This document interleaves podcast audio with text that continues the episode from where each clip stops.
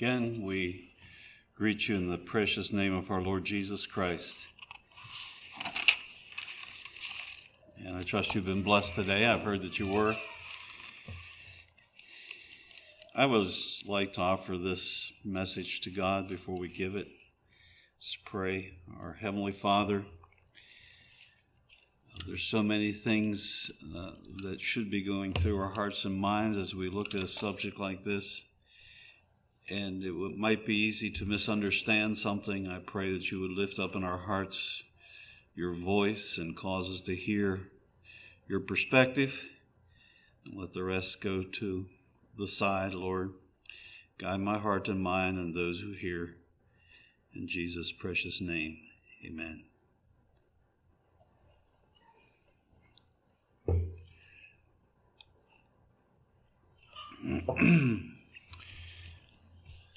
Subject tonight, as I'm sure you've seen, is organized sports, materialism, and the American dream. And in light of cultural pressures, I'm sure you're well aware that so many times truth and error run fairly close together, at least at some points.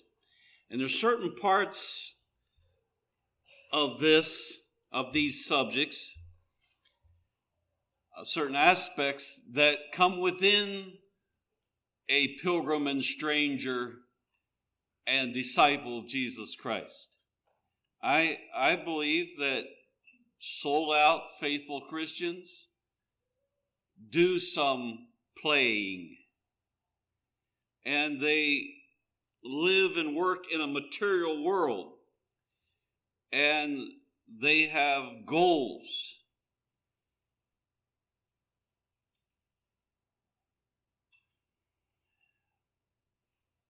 And so when I look at the things here with you tonight that bring pressures from the world into the heart of a Christian, uh, I hope you can delineate between what in a crucified life is good and proper and what indeed brings pressures to bear uh, upon a faithful Christian life.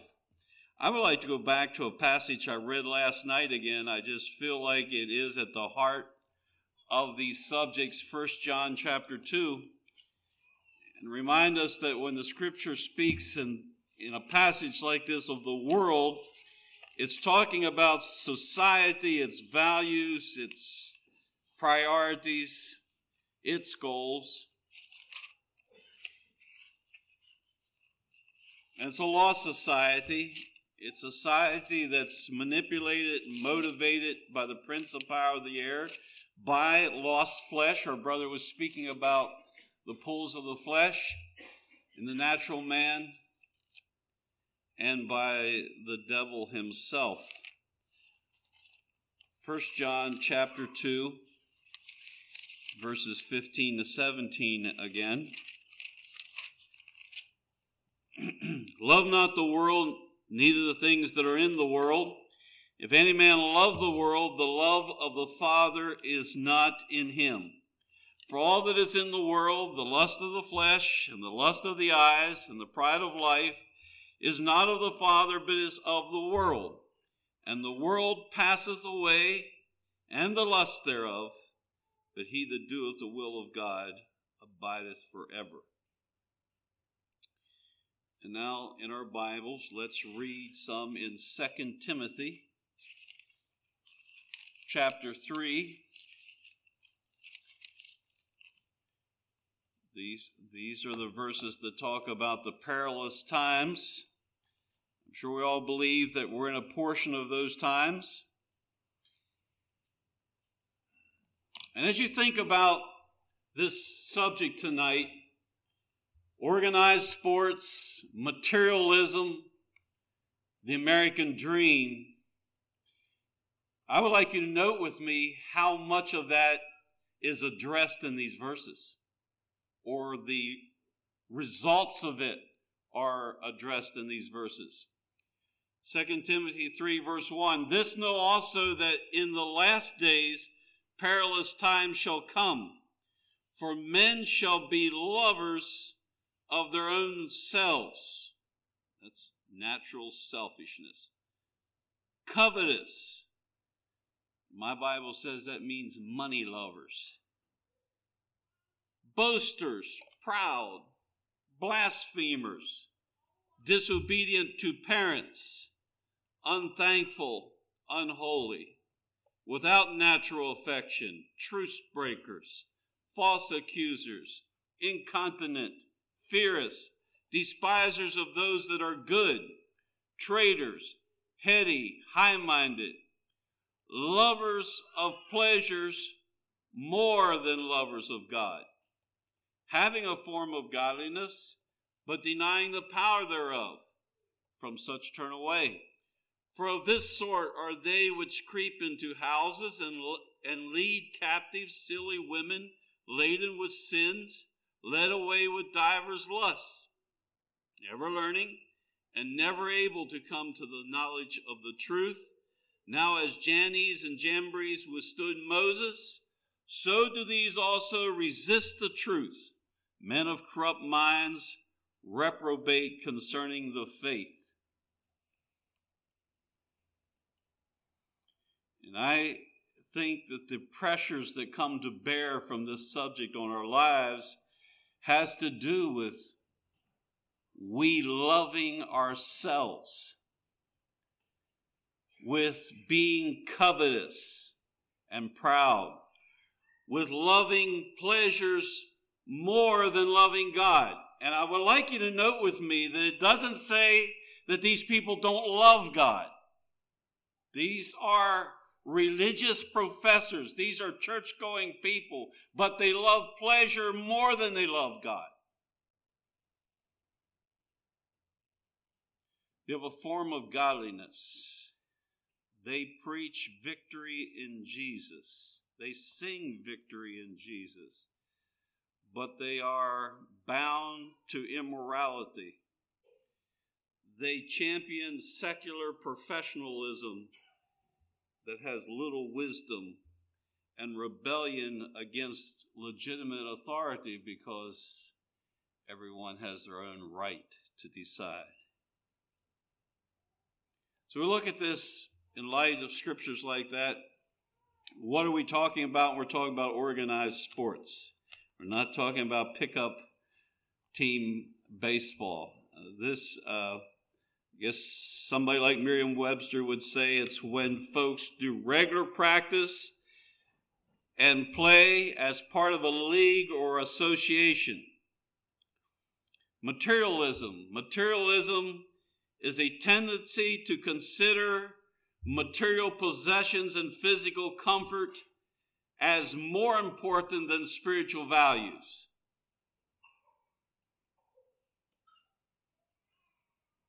I don't suppose it's a sin to like to be comfortable if we can be. Now, uh, in my life of missionary work and, and things, I uh, I think I've slept in just about every imaginable way there is to try to sleep. And I could tell you some stories even about myself and some other people in this room, but I won't go there. But it's been on everything from exam tables to vehicles to floors to benches to setting up tents in the rain and and quite a few other things. I tell my family I'm not going camping and lay on some tree root to try to have fun. Just not going to do it. Forget it.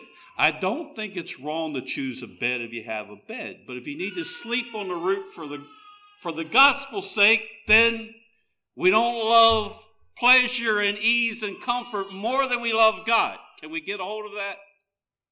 There is a right and there is a wrong, and it has to do with perspective. It has to do with why. It has to do how important myself and my comfort is. But it's a tendency to consider the material and my comfort more important than spiritual values. That's materialism. The American dream. Brother Ray already told us where that gets its foundation. Pursuit of life, liberty, no, the uh, right to life, liberty, and the pursuit of happiness. prosperity and success, upward mobility, the capacity and faculty to rise higher and higher and, and hopefully further than my dad could. And, and we're going to keep moving this thing up.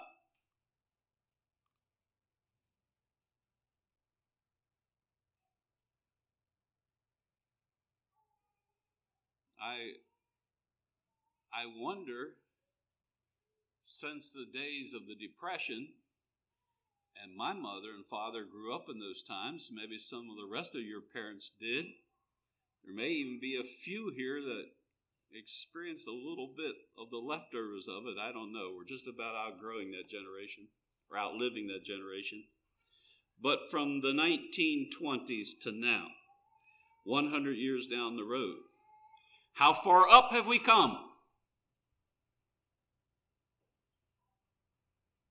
In the valley, in Maryland. I don't know what happens so much out in Michigan and some of those other places. But how far up have we come? Now you go around, you see some old plantation houses that are pretty big. Well, I'll have some more to say about that later. As we're looking at these things, again, we think about the kingdoms the kingdom of Jesus Christ and the kingdom of this world.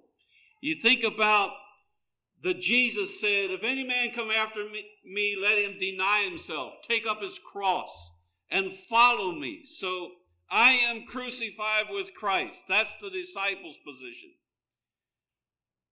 The world's position is my rights, my goals, my pursuits soldier of Jesus Christ takes up his cross. The man of this world pursues happiness. The servant of Jesus Christ thinks of serving God and others.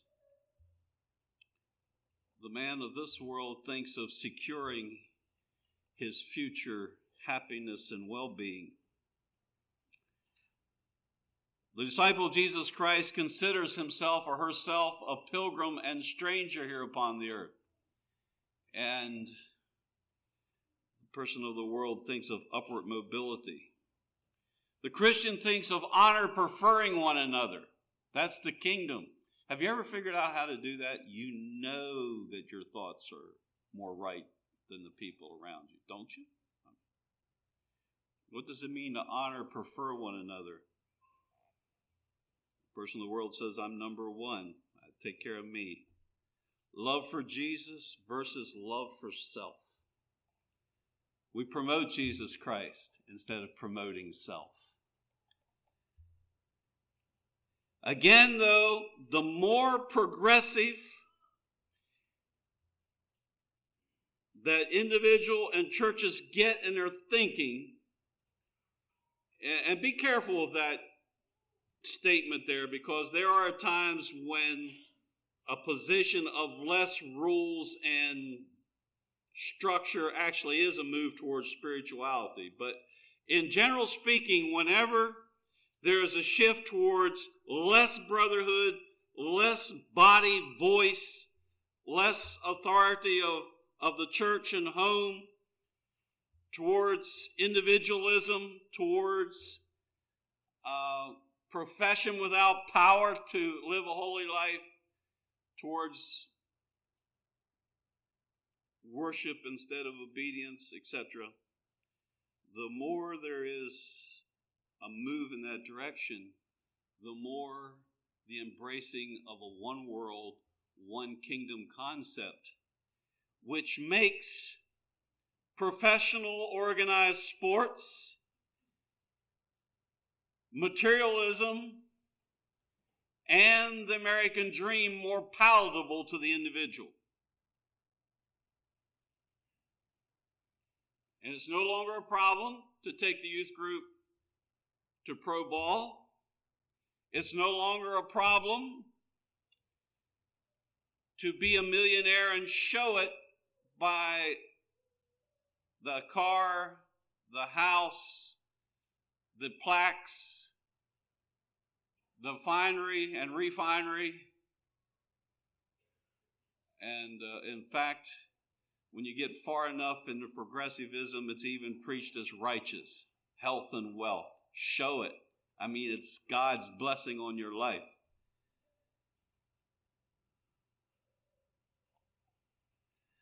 And indulgence. Indulgence is a holy thing.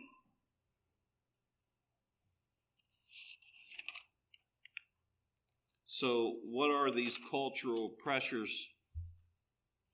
Where are the pressure points? I'd like to invite you to read with me the chapter of Titus 2. And you might think it kind of strange that I'm reading this chapter. But I'm thinking of a big word right now. I would suggest to preachers not to use many of those, but this word is hedonism and it is the worship of fun, the worship of diversion, of amusement, and how it characterizes the culture of America tonight. And the culture, far too much, of even Anabaptist churches. Hedonism, the love of fun and diversion and amusement. And uh, I doubt there's hardly anybody in this room that needs this message more than me, okay? There's different ways to amuse ourselves, but hedonism. And when I read this passage, I, I, just want you, I mean, it talks about aged men talking to the younger and aged women. It talks about being discreet. It talks about denying ungodly and worldly lusts and talks about being zealous for the things of God. I just want you to sense the different flavor, totally different flavor, the seriousness, the zeal for God. The it's just a totally different mindset and heart feel for life than the organized sports materialism and American dream. Let's read. But speak thou the things which become sound doctrine that the aged men be sober, grave, temperate, sound in faith, in charity, in patience. The aged women likewise, that they be in behavior as becometh holiness, not false accusers, not given to much wine, teachers of good things, that they may teach the young women to be sober, to love their husbands, to love their children, to be discreet, chaste, keepers at home, good, obedient to their own husbands, that the word of God be not blasphemed.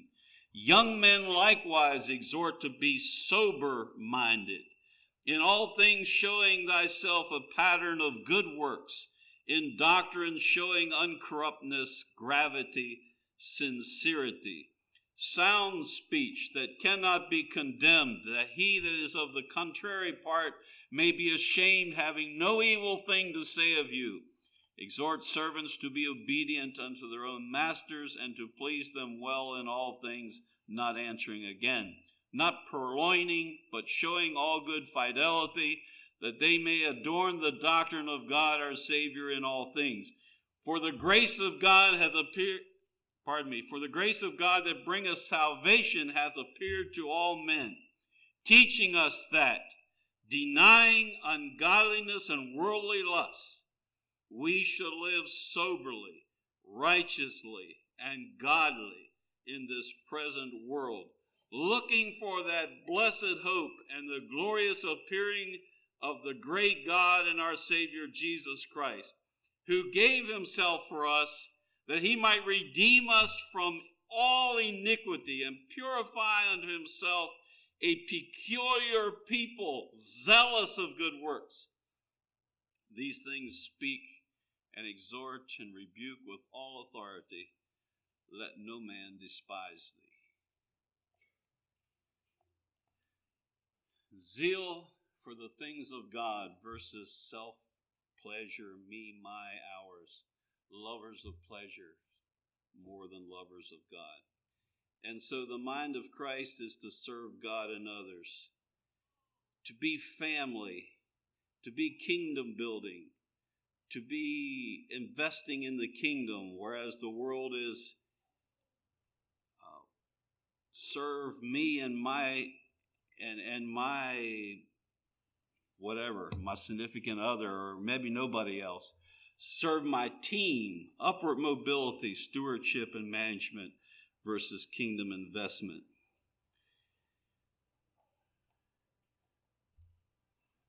and so we have these two kingdoms and the move towards one kingdom.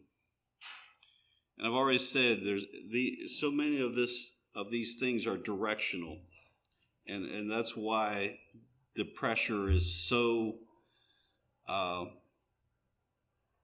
is so uh, dangerous that it's going to move us more and more in our thinking toward the world as a whole is acceptable if I just do it as a Christian.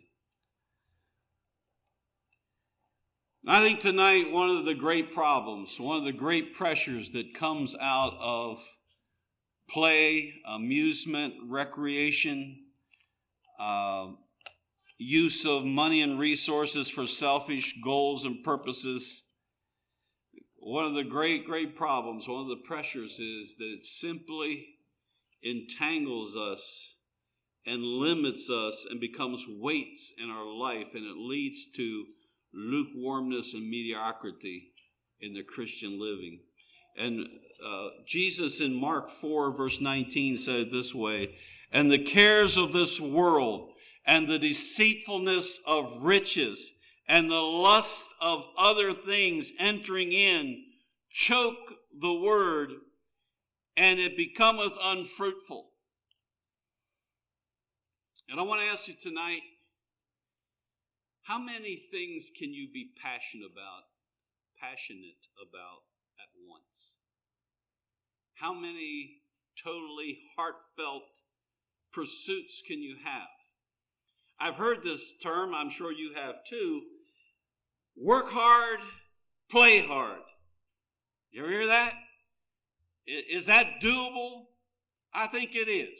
They say men can only focus on one thing at once, but I think they can at least compartmentalize working really hard and playing really hard. But if you work hard and you play hard, can you serve wholeheartedly God? Can you fulfill the first commandment? I the first commandment has challenged me almost more than any other verse in the Bible. I don't measure up. Uh, I'm way behind Paul, I'm sure, on that one. at saying I have I pursue it, but I'm not there. Love the Lord thy God with all thy heart, with all thy soul, with all thy mind, and with all thy strength.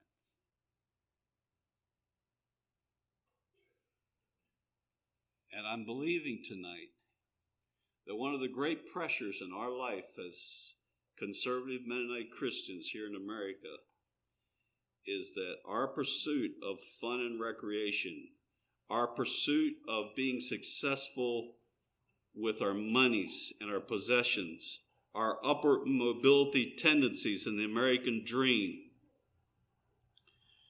not as a blanket statement, not everyone is affected in the same way, but taking the church as a whole, this is a pressure that has contributed to the degree of lukewarmness we have in our churches.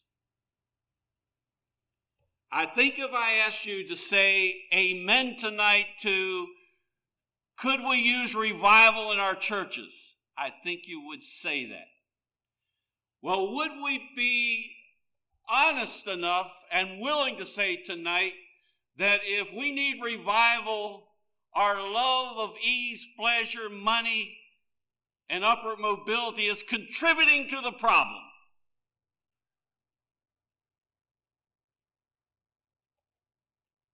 We look at our young men, and I do too, and we say, we really don't want you to become part of professional and organized ball.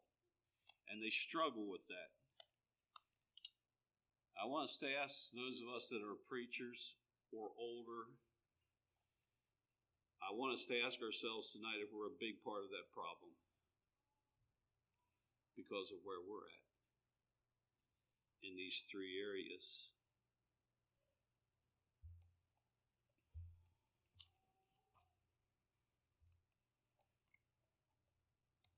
The, uh, the unhealthy, uncrucified desire to please ourselves, to obtain what we want,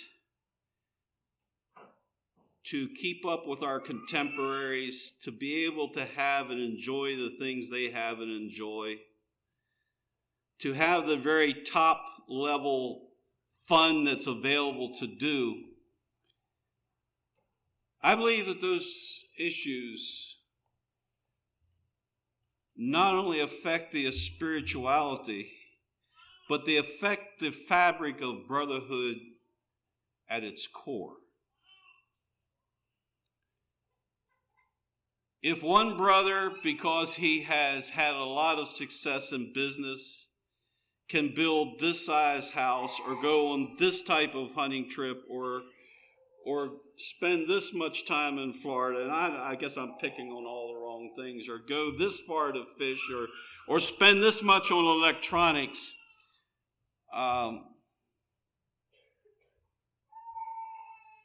what does that do to the contemporaries? Does everyone else have to work so hard or do so much so they too can do it, so they can take their children to do the same things?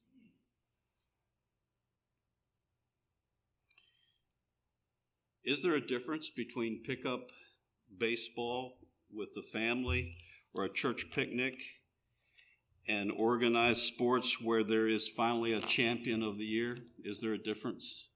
Is there a difference in going out to state land nearby or your back 40 on your farm and hunting deer or a hunting trip to Africa? Is there a difference? Is there a difference between building a $250,000 house for your five, six children or building a million dollar house? Because you gave a million dollars to the church so you can build a million dollar house, right? Is there a difference? Does it put pressure on my fellow brother to be able to do the same? It's not all money either if if I spend a lot of time, I'll get down to where it affects me more. If I spend a lot of time reading ebooks, does that give a young person license to read just as many or more? I mean, he's not even a preacher, so he can read more. If I play an electronic game so much a week, can a young brother play it even more? Um, I'm saying tonight that when our use of play and our use of money and possessions and our use of the American society is not crucified, it adversely affects brotherhood and the unity of brotherhood and the spirituality of brotherhood because whether or not these sub, whether we like to face it or not these subliminal pressures are there to just increase and do more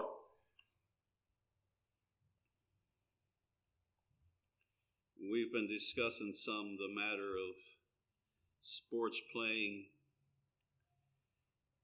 in our home ministry recently. And one of our more older ministers said as we were leaving the meeting one night, he said, uh, fullness of bread and abundance of idleness.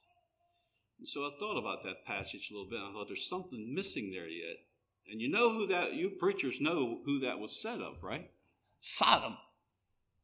The missing one was pride.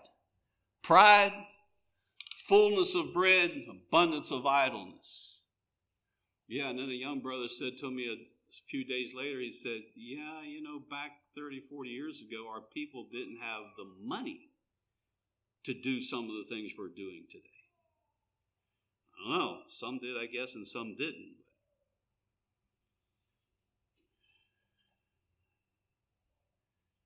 It's not all good. I, I feel like sometimes the work of the church suffers, family life suffers, missions suffer, and the very heartbeat of God in us suffers because of the push of contemporaries, and all together we're rising to a higher level of consumerism and indulgence.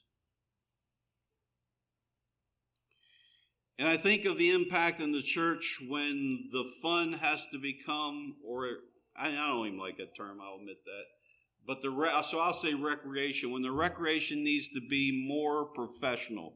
I I said you know and it wasn't because in my day as youth we were all that righteous, believe me. But we, you know, we played basketball on the barn floors.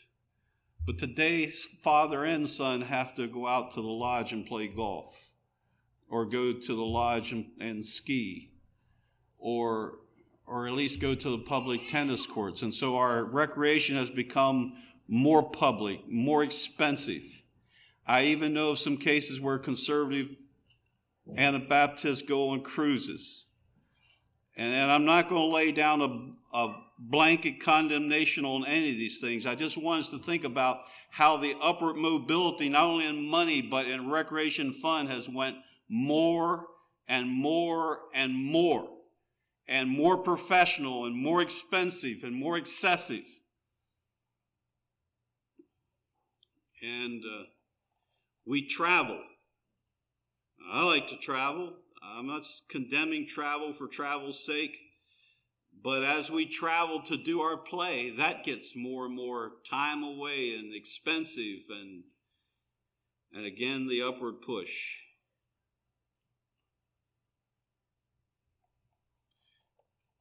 I think we need to seriously think tonight has it contributed to my lack of zeal? Has it contributed for my lack of thirst for God? Has it contributed to not having as much time? I have I've had the privilege in my life for 17 glorious years to be a fully full-time supported missionary. And uh, uh, that was a tremendous privilege. One of the privileges I got out of that, I could spend however many hours I wanted to with the Bible and prayer or talking to people about their souls, and I wasn't neglecting my living. And I don't believe that everyone should be fully supported missionaries. That's not the point. But I do know there's a difference between having enough time to be holy, and if you don't have it, it's your fault for not taking it, and feeling these other pressures that keep pressing in, pressing in, pressing in. And I think you would agree with me tonight that many of the pressures we get, at least in finances and time management and all that, is not so much an absolute inevitability in our life, but rather so result of life's choices. The choices we're making that's putting those pressures into our life. The appetites we're developing, the, the things that we're deciding we want to give our time and money to that's bringing these pressures to bear. I guess one of the things I come back to that I mentioned last night, I want to come back to again here tonight because there's many of you here tonight of men that are ministers, or you ladies, you're ministers' wives, ministers' families. And and so at least for appearance sake, we have to limit this stuff a little bit, right? But I'm I'm wondering, even if I haven't went out in the depths of sin, and if I'm not considered a liberal and, and I haven't really lost it, but nevertheless, my lifestyle, my involvements, and the way I look at fun, pleasure, money, possessions, and my dreams for the future. My business decisions about the next building, piece of equipment, hiring. You all know what it is, on and on and on. As, as we make those decisions, if I could be yielding 60 fold. And because of play, money, and dreams, I'm only yielding 30 fold.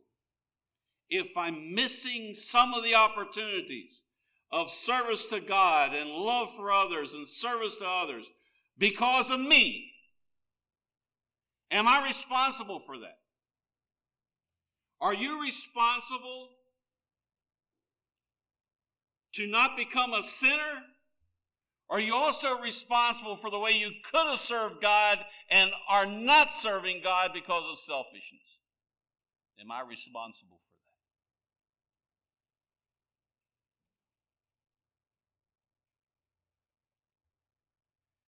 Well, we serve a merciful God. And I think when we get to heaven, we're all going to need to wipe some tears away because we didn't get it right and everything. But it's a shame that souls may well be in hell because we were playing.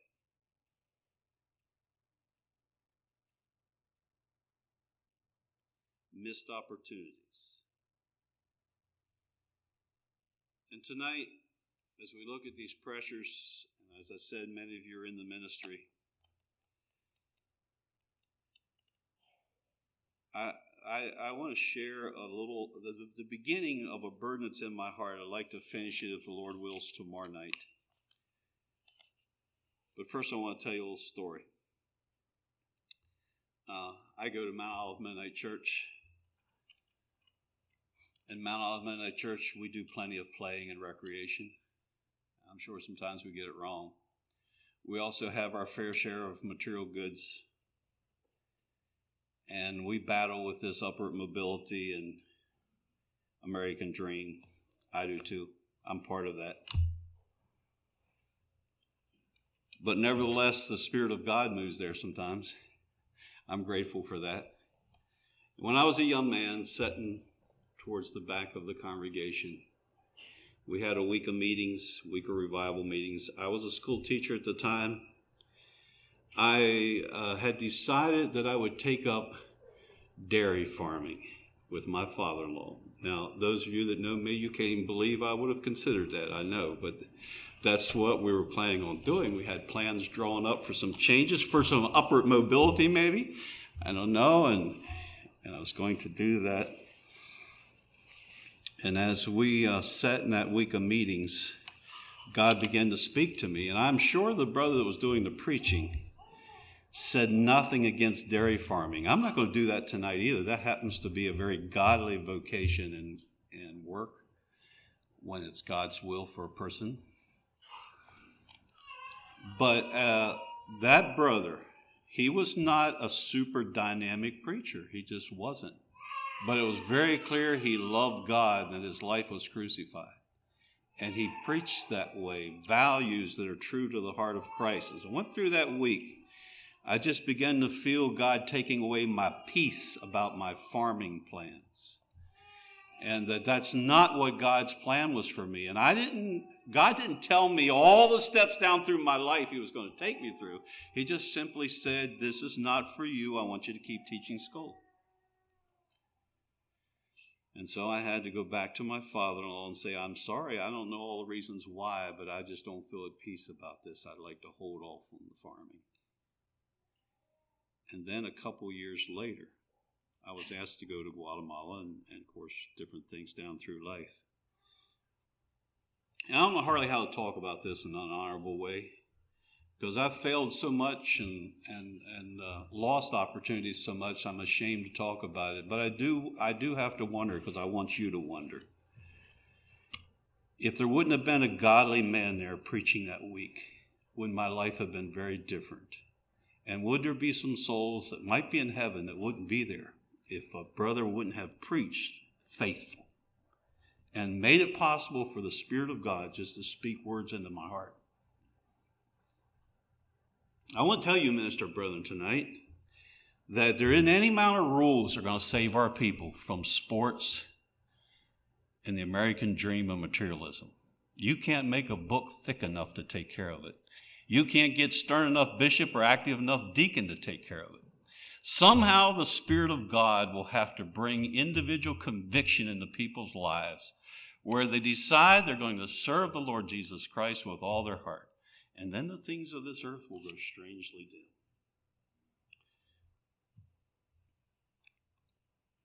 And uh, yeah, this is what I want to say in closing.